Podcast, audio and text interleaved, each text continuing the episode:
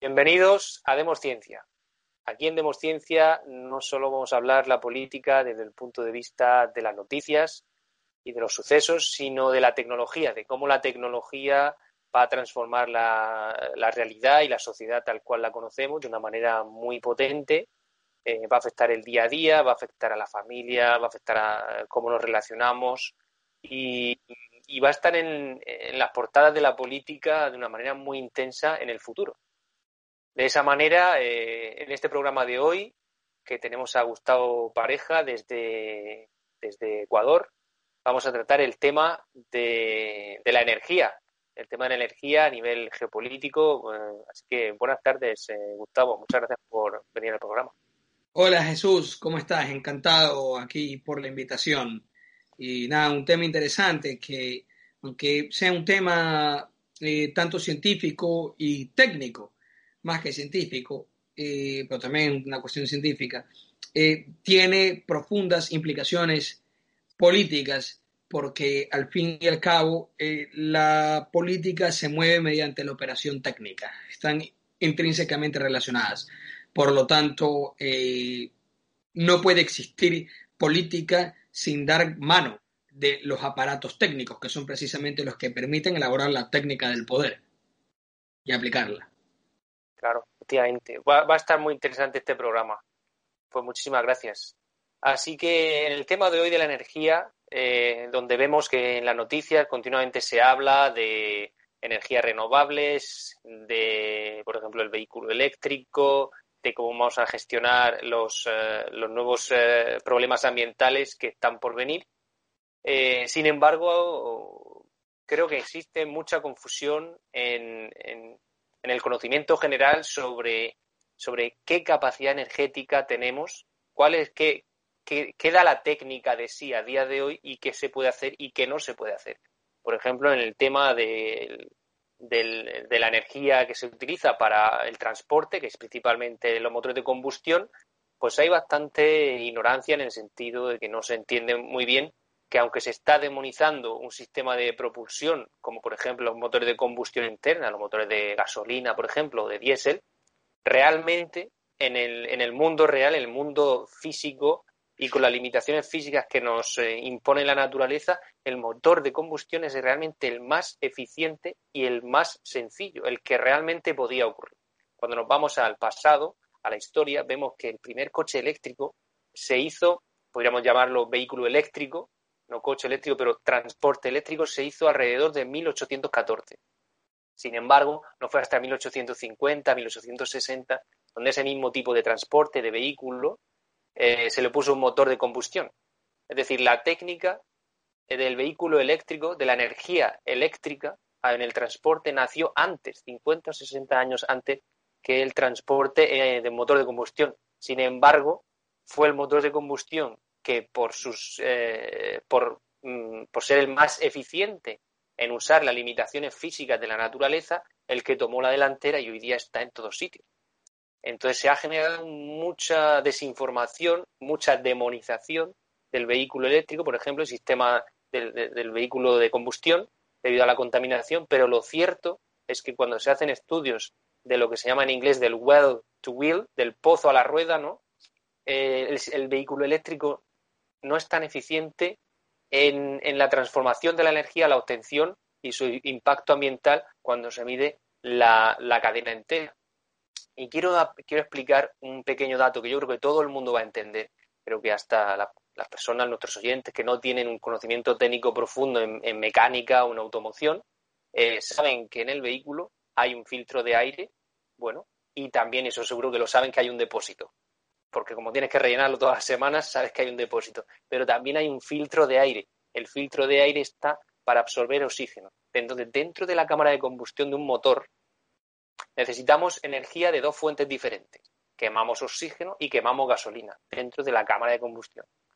Pero todos los coches modernos hoy día tienen un sensor en el escape que se llama un sensor de oxígeno que está continuamente monitorizando que la combustión sea la más eficiente, es decir, que no se desperdicie gasolina y que se queme toda. Para eso ese sensor de oxígeno está midiendo continuamente los gases de escape, eso existe en todos los coches modernos, desde hace por lo menos desde los años 90, y ha permitido bajar las emisiones de, oxígeno, de, monóxido de dióxido de carbono eh, en, factores muy grandes, sobre todo en el inicio de la combustión, cuando el motor está frío, cuando no, no, está todo a, la temperatura de trabajo, y ha permitido que las ciudades sean mucho más limpias, sea más respirable y no sea tan desagradable eh, muchas veces el, el humo del escape. Pero mm, aquí es donde quiero centrar el tema hacen falta lo que se llama la relación estequiométrica, hace falta una proporción en concreto, igual que cuando haces una receta para hacer un, pastel, por ejemplo, pues hace falta unos ingredientes, 200 gramos de azúcar, 100 de harina, pues es igual, dentro de un coche tienen que haber en concreto para asegurar la mayor eficiencia energética, el, no desperdiciar nada de, de la gasolina que se inyecta, hace falta que hayan 15 partes de oxígeno por una parte de gasolina que se quema. ¿Qué significa eso? Que dentro de, la cámara de combustión de un coche, 15 partes son gratis, que es oxígeno. Solo una es la gasolina que hay que pagar, que hay que transportar y que hay que obtener de los pozos petrolíferos. ¿Qué es lo que nos está diciendo esto? Que aunque sobre el papel el vehículo, el transporte de motor, por ejemplo, es menos eficiente, su capacidad de conversión de energía no es tan grande, sin embargo, ha tomado, tomó la delantera en el siglo XIX simplemente porque es más sencilla y porque es gratis y porque, porque no hace falta transportarla. Sin embargo, si, si, dentro de un motor tiene que entrar oxígeno y tiene que entrar también gasolina y tiene que entrar muy poquita gasolina en comparación de todo el oxígeno que le hace falta, pues eh, estás teniendo un sistema de propulsión que es muy, muy económico.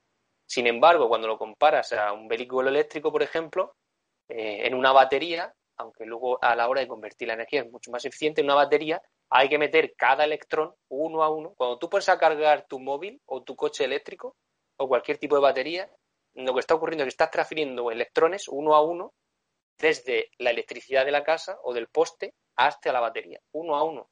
Sin embargo, cuando tú eh, transfieres la gasolina de la gasolinera al coche, por ejemplo, eh, lo haces en formato líquido, que pasa que pasa de una manera mucho más rápida.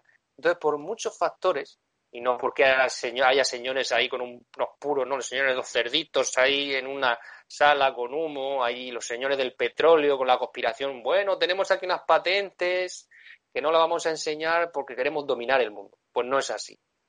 No es así. Obviamente, las empresas y las corporaciones privadas tienen sus intereses eh, económicos y financieros, pero lo cierto es que el vehículo de combustión sigue siendo y seguirá durante muchos años el dominante, no porque lo decida unas personas, sino porque la ciencia, porque la física y porque la naturaleza tiene unas limitaciones y el motor de combustión es el mejor. Punto y pelota. Entonces, em, con, con, estas limitaciones que tenemos, conociendo ahora como conocemos, por ejemplo, el sistema de la energía, eh, del transporte, que es, un, es, un, es, una industria muy importante, em, ¿dónde nos están llevando los políticos a, nivel, a nivel nacional, en España, a nivel europeo, por ejemplo. Entonces nos están llevando con todas estas legislaciones y todas estas estrategias de energías renovables, de cerrar centrales nucleares, teniendo en cuenta que a nivel global nos encontramos otra realidad. Y Gustavo, tú conoces esa realidad bien de la geopolítica en cuanto a la energía. Bueno, la energía es precisamente aquello que mueve todo. ¿no?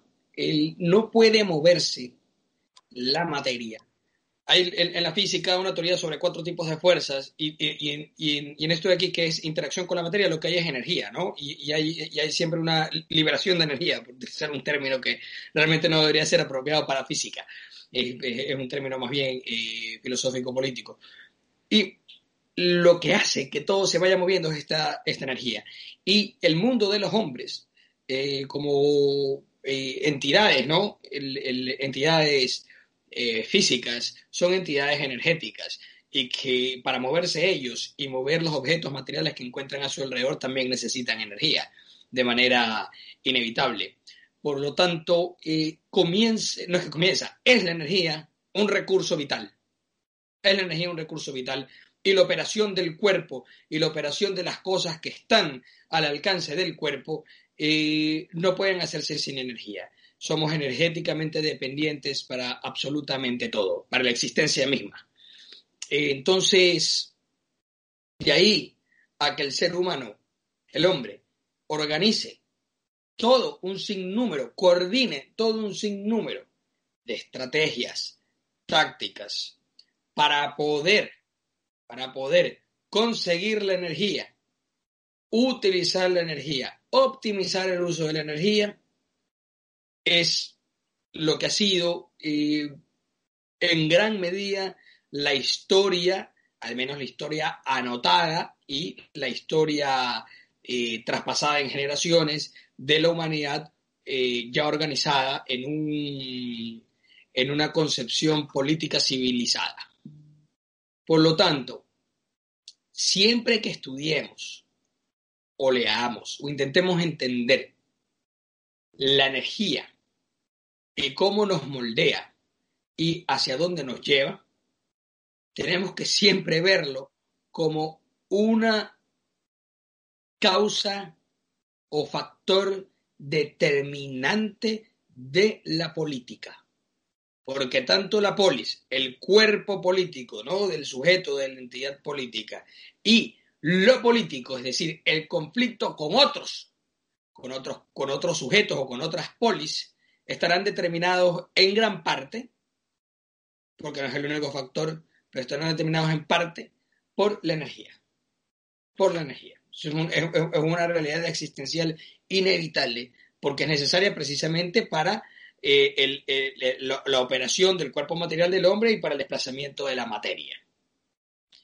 Ahora, hay que ver con otros ojos, eh, los ojos de la realidad y no los ojos del sentimentalismo, por qué los países, los estados y los imperios chocan por recursos, sean maíz, sean frutas, sean eh, aluminio, acero o petróleo y gas. ¿Por qué? Porque todos estos son energía, los unos como calorías y los otros como, como, como energía en, lo que es eh, eh, carbono, hidrógeno, oxígeno, etc. Entonces, no es estúpido, ni vacuo, ni absurdo, ni propio exclusivamente, ¿no? De intereses o, de fines aviesos de unos miserables el ir a pelear guerras por petróleo. Muchas veces es una necesidad, es una necesidad de supervivencia. Es la diferencia entre la vida y la muerte. Pues em, la verdad es que en ese sentido es, una, visión bastante completa, eh, Gustavo. Pero efectivamente em, es necesario que, nos pongamos las pilas o que, los países se pongan las pilas a entender verdaderamente qué es, qué es una necesidad energética, dónde vamos y por lo tanto qué decisiones políticas hay que tomar, que no vayan en contra de lo que la geopolítica, tú que eres experto en esos temas, eh, realmente nos están mandando señales claras de dónde van los grandes países, las grandes naciones potentes del mundo y dónde nos están llevando, por ejemplo, eh, los políticos en España, en Europa, por ejemplo. Parece un poco que van a contracorriente. Tú que, por ejemplo, sabes bastante de geopolítica, ¿dónde ves que están yendo, por ejemplo, China, Estados Unidos? Mira, te voy a dar un ejemplo para que entiendas. España y este año ya hizo cierre de dos plantas más, creo, de plantas energéticas que funcionaban a carbón pero van a importar energía producida a carbón de Marruecos. Bueno, no sé si el, tiene España algún tipo de fetichismo sexual con Marruecos o simplemente los políticos que gobiernan España, España son eh, eh, impresentablemente atrasados mentales o, son simplemente descerebrados frontalmente para hacer esto. Pero dicen, no, en aras de la energía limpia, pues si está recibiendo igual energía de carbón y la externalidad que se hace en Marruecos, en teoría no es que es global y afecta a todo el planeta. O sea, calentamiento global antropogénico, si esa teoría fuera, fuera eh, se podría demostrar con una hipótesis. Eh, testeable la hipótesis, ¿no? Me refiero. Eh, si eso fuera cierto, eh, no estás resolviendo el problema. Entonces, para andar importando energía que quema a otro, quema tú, que a lo mejor la podrías quemar más eficientemente y no tienes que gastar aún más recursos en importarla del otro país. Además que es miserable, dice, sí, no, no, pero es que nosotros no vamos a contaminar porque la, importamos allá, bueno, entonces contaminan los otros. Claro. que terminen ellos y ellos, y ellos vivan ahí con la nubarola de, de dióxido de carbono, pues nosotros no, que le... y después hablan de humanismo, eh, el, esta concepción ideológica de la de, e, e, el humanismo globalizado, que es una especie de secularización de, de, cristianismo degenerado. Entonces, eh, lo que dice es, no, no, no, que los otros produzcan la energía, ellos se contaminen, que a nosotros nos lleguen menos contaminados. Es, realmente propio miserable, ¿no? Es propio miserable. Y lo que vemos, por ejemplo, es que India, países potentes y con poblaciones enormes, ¿no? Tú dices eh, India, Pakistán, China y Nigeria. Nigeria terminará el siglo siendo más numeroso que los Estados Unidos en población, ¿no? Son países que cada vez explotan con mayor eficiencia y eh, a, mayor volumen los propios recursos energéticos que tienen e importan. Caso de Nigeria no, porque es un productor brutal de, y no, necesita importar, pero China, que China está entre, entre los cinco primeros productores de petróleo y gas del mundo, no se da abasto, no se da abasto de los años 90, eh, que tienen que importar. Ya ha venido la curva de importación de, de combustibles fósiles en aumento y no alcanza su pico y no lo va a alcanzar al menos por unos 30 o 40 años más.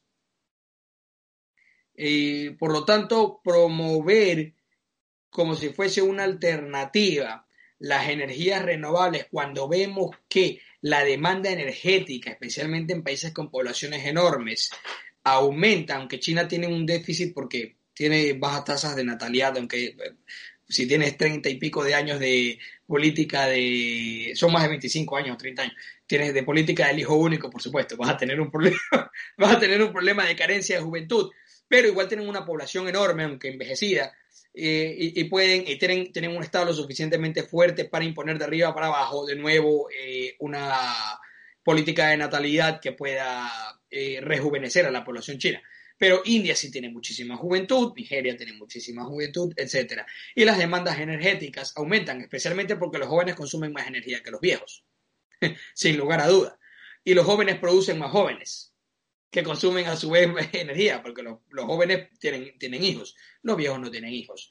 ¿no? Entonces, vemos precisamente que estos países dicen renovables, bueno, si que fuesen eficientes y realmente pudieran saciar la demanda de energía que nosotros tenemos, las usáramos.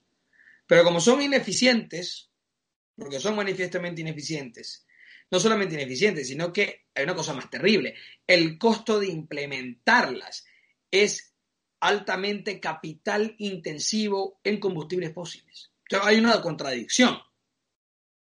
quieren con las energías renovables eh, limitar el uso de combustibles fósiles, pero para extraer todos los recursos, solamente para extraer, no hablo de montar la infraestructura, para extraer los recursos para que con eso ahí se haga energía renovable, el coste energético, eh, o, sí, el coste energético, ¿no?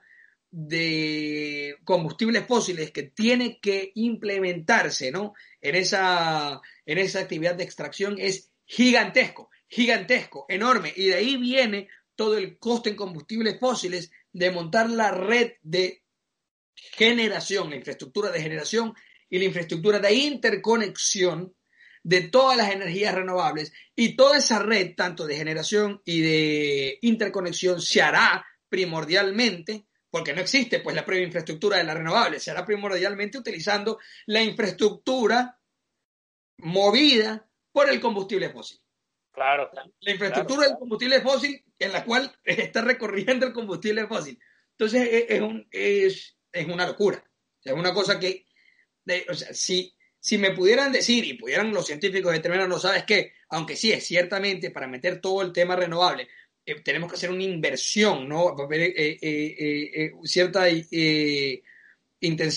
cierta intensividad de, de factores de capital de combustible fósil, pero va a ser menor que el resultado que vamos a obtener de la generación de energías renovables y los beneficios que nos va a dar y la cantidad de energía ¿no? que va a saciar la demanda, las energías renovables. Bueno, pero eso no lo pueden, eso, eso, eso no creo que lo puedan calcular. No creo que lo puedan calcular porque primeramente no tienen, no tienen no tienen la tecnología lo suficientemente eficiente para saciar, para saciar la, la demanda que hay actualmente. Dicen, no, pero lo vamos a tener. Bueno, vamos a ver si la tienen. Claro. Eh, realmente ellos dicen eso, no, no, es que año a año mejoran las baterías y año a año optimizamos el... También año a año se mejora el, el, la combustión. Exactamente, exactamente. Y perdona que, perdona que te interrumpa, pero efectivamente el tema de la combustión también se han tomado bastantes estrategias, a mi parecer, que son muy erróneas, cuando, por ejemplo, desde los años 90 se lleva eh, promoviendo el uso del diésel en vehículos eh, utilitarios, cuando realmente el diésel era una tecnología muy eficiente. Si nos acordamos en los años 90 cómo eran los motores diésel, nadie quería tener un motor diésel, que tenía muy poca potencia, que eran muy ruidosos, que eran muy pesados. Sin embargo, se ha hecho un esfuerzo, un esfuerzo brutal en desarrollar esa tecnología desde los años 90 hasta hoy día, las tecnologías de inyección de common rail o de alta presión de hoy día son bestiales, son bestiales, son muy refinadas. Pero ¿qué hubiera ocurrido si en lugar de promover una tecnología como el diésel, que ahora la tienen que cancelar porque no hay manera de pasar las últimas regulaciones de emisión, si en lugar de haber eh, empujado esa tecnología del diésel, que entonces los ingenieros ya sabían que tenía un límite, debido a las emisiones que produce, ¿qué hubiera pasado si hubieran promovido eh, la mejora del motor de gasolina? ¿Qué es lo que está ocurriendo ahora? Si vemos una línea temporal en el motor de combustión, vemos que el motor de gasolina fue mejorando, se detuvo su desarrollo en los años 90. Desde los años 90 hasta ahora se ha desarrollado el, diésel ah, brutalmente y ahora todo lo que se ha aprendido en el diésel se está transportando de nuevo al motor de gasolina. ¿Por qué? Porque el motor diésel tiene que morir. O sea que se han tomado de nuevo decisiones estratégicas, geopolíticas, a nivel político mundial, completamente erróneas en promover tecnologías, no se sabe por qué exactamente, que no eran necesarias y que, y que realmente ya se sabían que eran un camino, eh, un camino con, con un final muy cercano.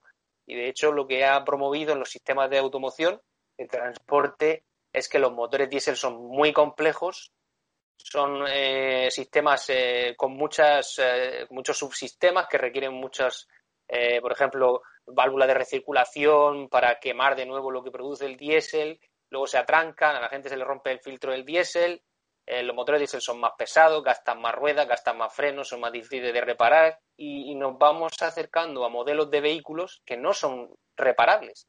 O sea que por una parte queremos salvar, promover la ecología pero no estamos promoviendo la reutilización de, los vehículos, sino, bueno, como esto es tan difícil de reparar, porque es tan complejo, que, eh, por ejemplo, Pepe de la esquina no puede ya arreglar un coche de, moderno porque es tan complejo que, es imposible saberse todas las, todas las piezas. Y en lugar de estar promoviendo una tecnología sencilla, mejorarla, eh, pero no añadirle complejidad, se ha hecho justo lo contrario.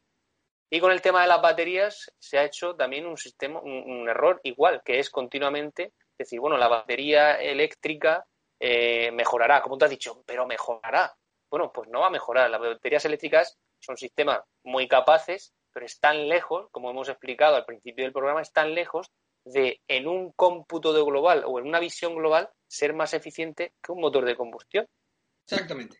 Entonces, eh, eh, continúa, continúa desarrollando ese punto, porque, perdóname que te interrumpa, porque ese punto es trascendental para los cálculos, a, los cálculos a gran escala que hacen los estrategas políticos, etcétera, que dicen, no, no, tenemos que cambiar a energía renovable en 20 años, ser totalmente independiente. A ver, a ver, pero, pero ya tienes que tener cálculos que más o menos te permitan proyectar que tienes una eficiencia tal con esta nueva fuente de energía que te va a hacer, que te, va a tener en una situación en la cual no tengas carencia. Y que incluso puedas ofrecer mucho más de la cantidad de energía que ofrece hoy el sistema fósil. O al menos la misma cantidad. Pues si no vas a tener déficit. Continúa, por favor, esa parte de que podrías, porque yo como un técnico especializado en la materia, no puedo ir más allá de lo que simplemente es un, un cálculo político eh, o, cálculo geopolítico, pero es basado simplemente en, aquellas, eh, eh, se basa en aquellos indicios que los especialistas técnicos brinden a los que toman las decisiones. Claro, claro, pero efectivamente lo que ha ocurrido es una, una, una, una cadena de malas decisiones una detrás de otra de, los años 80 hasta ahora, donde se han promovido eh, sistemas de, de, combustión que no realmente no eran necesarios, estaban bien para transporte pesado, para un camión, para un barco, por ejemplo, no esos motores diésel y a lo mejor haber refinado esos sistemas, pero en, coches utilitarios donde además, eh, por ejemplo, en una ciudad donde los motores tardan mucho en calentarse, los motores de gasolina, por ejemplo, se calientan mucho más rápidamente, con lo cual alcanzan su temperatura de funcionamiento y más eficiencia más rápidamente. Los motores diésel tardan mucho más en calentarse. Como tardan más en calentarse, entonces tienes que añadirle un sistema que lo caliente.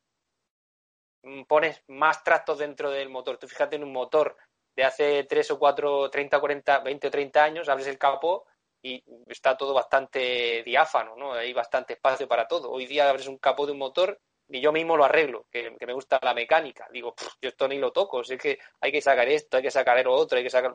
Entonces, eh, nos hemos, tecnológicamente en el mundo de la energía, del transporte, nos hemos complicado la vida eh, porque se han tomado decisiones políticas erróneas una detrás de la otra. Entonces, tú, por ejemplo, eh, Gustavo, has estado explicando cómo las necesidades energéticas en China van a crecer que, ellos producen sus, son extractores de energía, pero aún la tienen que importar. India también, eh, Nigeria también. Son países que van a, hacer una, van a tener una demanda enorme y, sin embargo, en Europa, por ejemplo, lo que estamos es eh, cortándonos los pies. Nos estamos aserrando los tobillos eh, para tratar de salvar el, el, planeta, para fomentar la ecología, cuando lo que va a ocurrir es que nos vamos a quedar sin una energía eficiente en el cómputo global de obtener y de consumir, mientras el resto de grandes potencias mundiales no pueden subirse a ese barco y realmente ellos son los que van a los que van a generar una polución mayor. Entonces están tomando decisiones completamente eh, como, como que el tren va para allá y en Europa está mirando el sentido contrario. Bueno, eso te demuestra el, irracionalismo precisamente del mundo occidental, que lo que tenemos la cristiandad, ¿no? Eh, la, cristiandad descristianizada o la cristiandad sin Dios en la que vivimos actualmente. Eso te demuestra precisamente la, lo que dije, ¿no? El, irracionalismo eh, de que quieren buscar, quieren buscar aspiraciones. Eh, aspiraciones milagrosas de tener el cielo en la tierra, de tener el cielo en la tierra sin operar con los pies en la tierra. Es decir, sin operar, va, no, no, no, va, a suceder, el, futuro verde va a suceder porque, porque como nos amamos y queremos, va a ser, no, no, eh, lo, podemos hacer o no, no, no lo podemos hacer, o lo podemos hacer más o menos, de tal y tal manera, pero igual vamos a contaminar, ¿ah? pero un poco menos, porque nos vamos haciendo eficientes pero es imposible hacerlo a impacto cero. Entonces, eh, nos estamos llenando de estupideces y, de infantilismo y se demuestra con las juventudes que tenemos, especialmente los millennials y los y los, los la generación Z, producto de, de, la generación X y de la generación y de la generación Baby Boomer, que, que fueron la, la, generación de la generación de la contradicción, ¿no? de la gran expansión económica y del consumo energético y de la mayor demanda energética, pero a la vez comenzaron a tener una culpa de toda esa expansión que ellos mismos han propiciado y luego nos han educado las generaciones que venimos en esa culpa eh, para que entremos en el, en el, el autoflagelamiento luterano, ¿no? Eh, protestante. De, que no, no, vamos a regresar a la edad de piedra, que el, el futuro del mundo está en el barbarismo, no en la civilización. vamos, a volver al barbarismo para luego volver al animalismo. Y estamos en el animalismo, que es precisamente lo que promueven, ¿no? Entonces es, no, no, la, solución es eh, destruir al hombre porque el hombre contamina. Entonces es la madre naturaleza, entonces el animalismo, ¿no? El culto a los animales. O, no, no, no, no.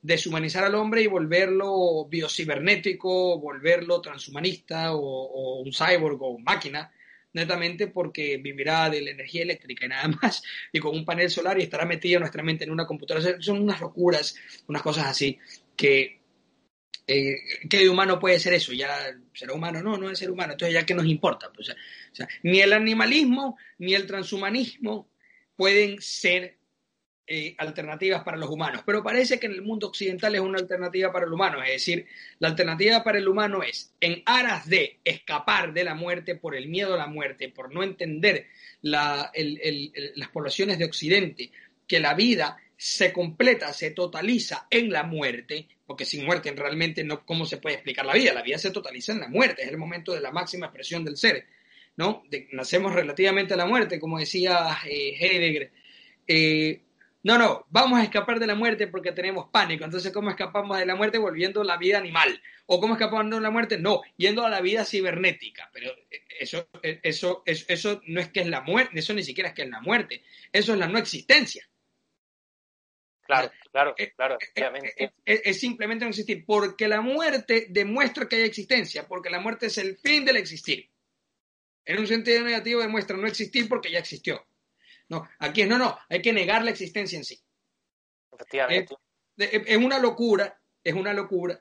Ahora lo que, lo que llama la atención, que es lo que las personas que nos interesa la política, y tú como un técnico también interesado en la política, tenemos que ver es qué, qué carajo es lo que mueve a millonarios, empresarios, técnicos, etcétera, a promover cosas que son ineficientes o a promover motores que se venderían mejor si tuvieran tres piezas en vez de tener 66 piezas. Y puedes decir, bueno, ¿sabes qué? Es que ellos aprovechan porque con mayor complejidad puedes aumentar costos y ganar más dinero, ¿no? Y complicando a la gente, la gente va a tener que gastar más en repuestos, va a tener que gastar más en mecánicos especializados. Entonces generas toda una red.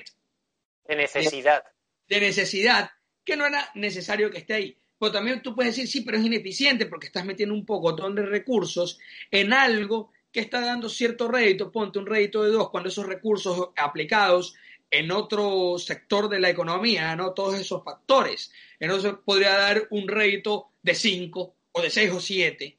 Ha dado en el clavo, ha dado en el clavo. Es que eh, todas las ineficiencias, lo que la gente no entiende es que produce un coste de oportunidad. Claro, secuestro de recursos, porque el, recurso que tiene que estar, eh, vamos a la agricultura, los recursos, eh, etcétera, que necesito yo para sembrar las papas, porque este, este microclima que tenemos en tal lugar es superior para las papas. No, no, vamos a sembrar eh, cebada o maíz o, o, avena, lo que sea. No, pero este microclima no es bueno. No, no, porque lo tenemos que hacer, porque vas a ver que vamos a... Y un, y un desastre y perdiste las papas. No aprovechaste tus recursos para hacer las papas y luego te pudiste haber hecho camote o cualquier otro tipo de hortaliza porque el microclima que tenías en ese lugar era propicio y ahora tienes una producción mucho más alta. Y obviamente la, la, la, la, la, el volumen energético mayor por las calorías. Es decir, produjiste con los mismos recursos mucho más calorías que en, con, que, en los otros cultivos.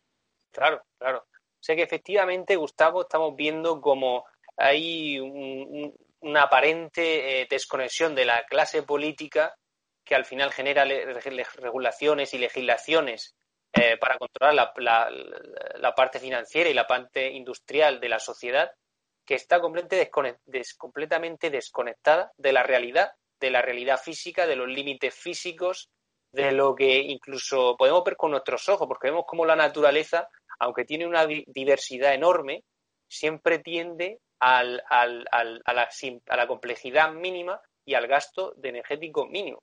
La naturaleza nunca añadiría, añadiría complejidad necesaria si no hay un beneficio detrás de eso eh, en el cómputo global.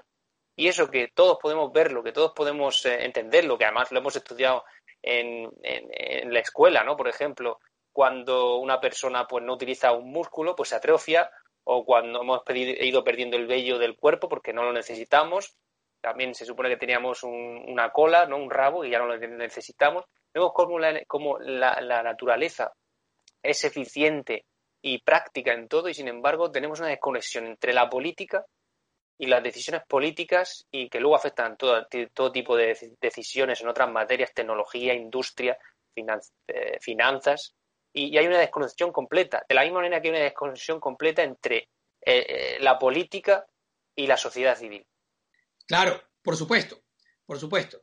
Ahí, ahí es lo que voy, es, mira, el, Mosca, su teoría política, eh, empecé con la obra de 1895, él, él, hablaba de que la clase política, Gaetano Mosca, el, el, el, científico político italiano, maquiavélico, en el sentido maquiavelista, ¿no? De la escuela, maquiavélica, que es un, realismo político.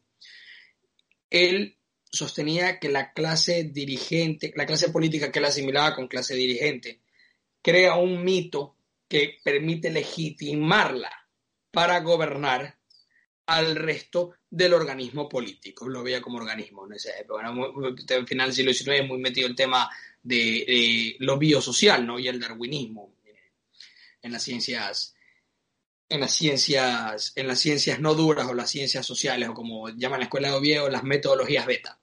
Entonces, sostenía que tenían que utilizar el mito para poder controlar al resto del cuerpo político, ¿no? La cabeza utiliza el mito, pero la cuestión era creía él que aquí comienza es una una duda que él se plantea, ¿no? De manera subterfugia de que puede ser que la clase generadora de mitos también cree en un mito. Entonces aquí, aquí estamos, el ciego, el ciego guiando otro ciego, caminando al precipicio. Entonces la, clase dirigente se comienza a creer sus propios mitos.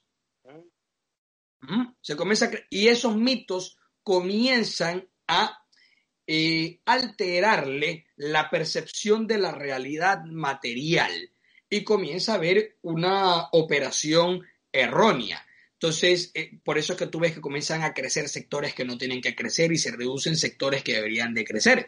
Eh, y tú tienes el ejemplo en lo que vio el Imperio Romano, que el Estado iba creciendo, pero la población se iba disminuyendo. Y los burócratas del Estado crecían, pero las filas del ejército se reducían. Entonces que son idiotas esto aquí no tiene sentido. Es contraintuitivo. No solamente que es contraintuitivo, porque ya si lo revisas, es plenamente irracional. No tiene sentido. Eh, y es precisamente por la deformación que comienza a ver de la realidad, por estos mitos. John Mearsheimer tiene, el científico político americano, sacó un libro, no recuerdo si fue 2018 o 2019, creo fue en el 2019, que se llama Liberal Delusion. Es, como la, la, la desilusión liberal. Él, es un realista político, al estilo de Hobbes o Maquiavelo, o de Gustavo Bueno o Antonio García Trevijano, que eran también realistas políticos, los realistas políticos hispanos, que viene de la tradición de Juan Donoso Cortés. Eh, él sostiene que la, e, esta élite liberal global se comió también sus mitos que primero utilizaban para su acción geopolítica, ¿no? Expandir la democracia, ¿sí? No, no, realmente era para que Estados Unidos expanda, expanda su influencia y se convierta en potencia hegemónica. Pero luego Estados Unidos también se comienza a comer sus propios mitos.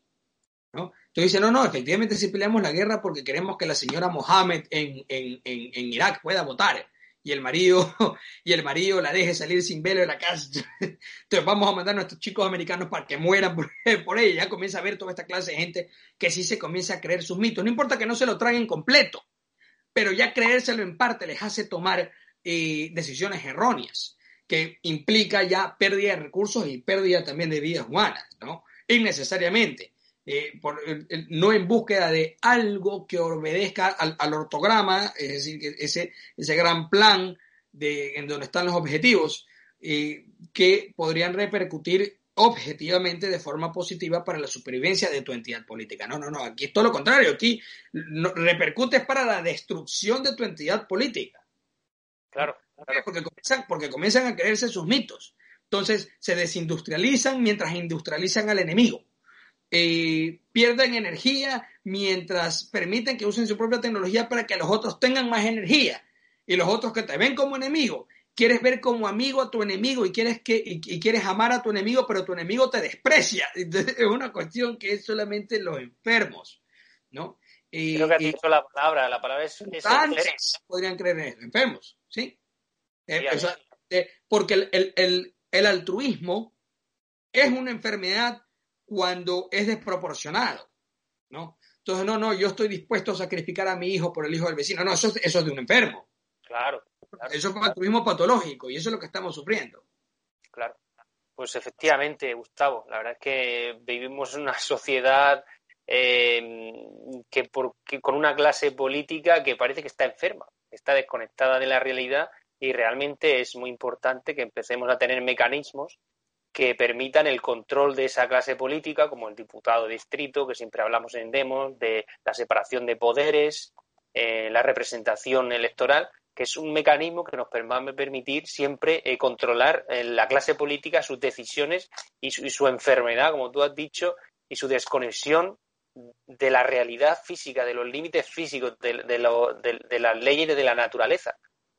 entonces es el momento de entender que estos son los únicos mecanismos que la sociedad civil tiene para realmente poner freno a eso y ponerle un control. Pues necesitamos, la, necesitamos a la clase política, claro que sí, pero tiene que estar controlada. Así que. No enferma. No enferma. Exactamente. O sea, aquí el cuerpo, un cerebro con cáncer. No Pues imagínate. Es una locura. Claro. Así que la verdad es que ha sido un programa súper interesante, Gustavo. Hemos tratado un montón de temas. Eh, ¿Te gustaría añadir un, último comentario? Bueno, miren, el, tampoco aquí de las teorías de las conspiraciones, pero otros van a decir, no, no, fósil ante todo, gasolina, quememos gasolina, eh, contra las vacunas. No, no.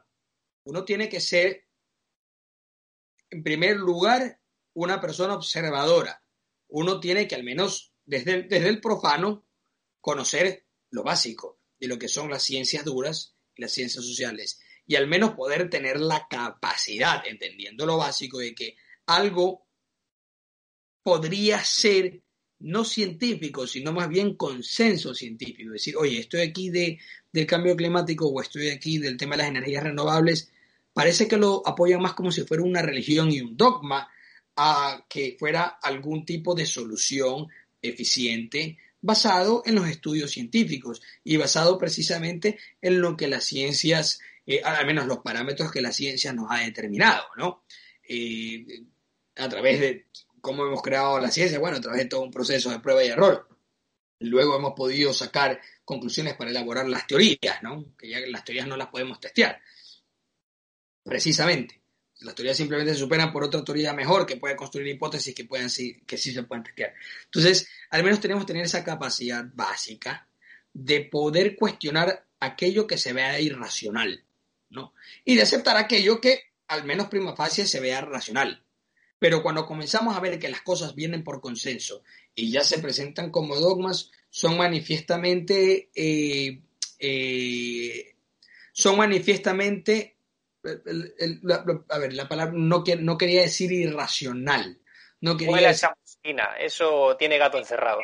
E, exactamente, claro, no es que es irracional, pero puede ser racional, pero, pero huele a mentira. Mm.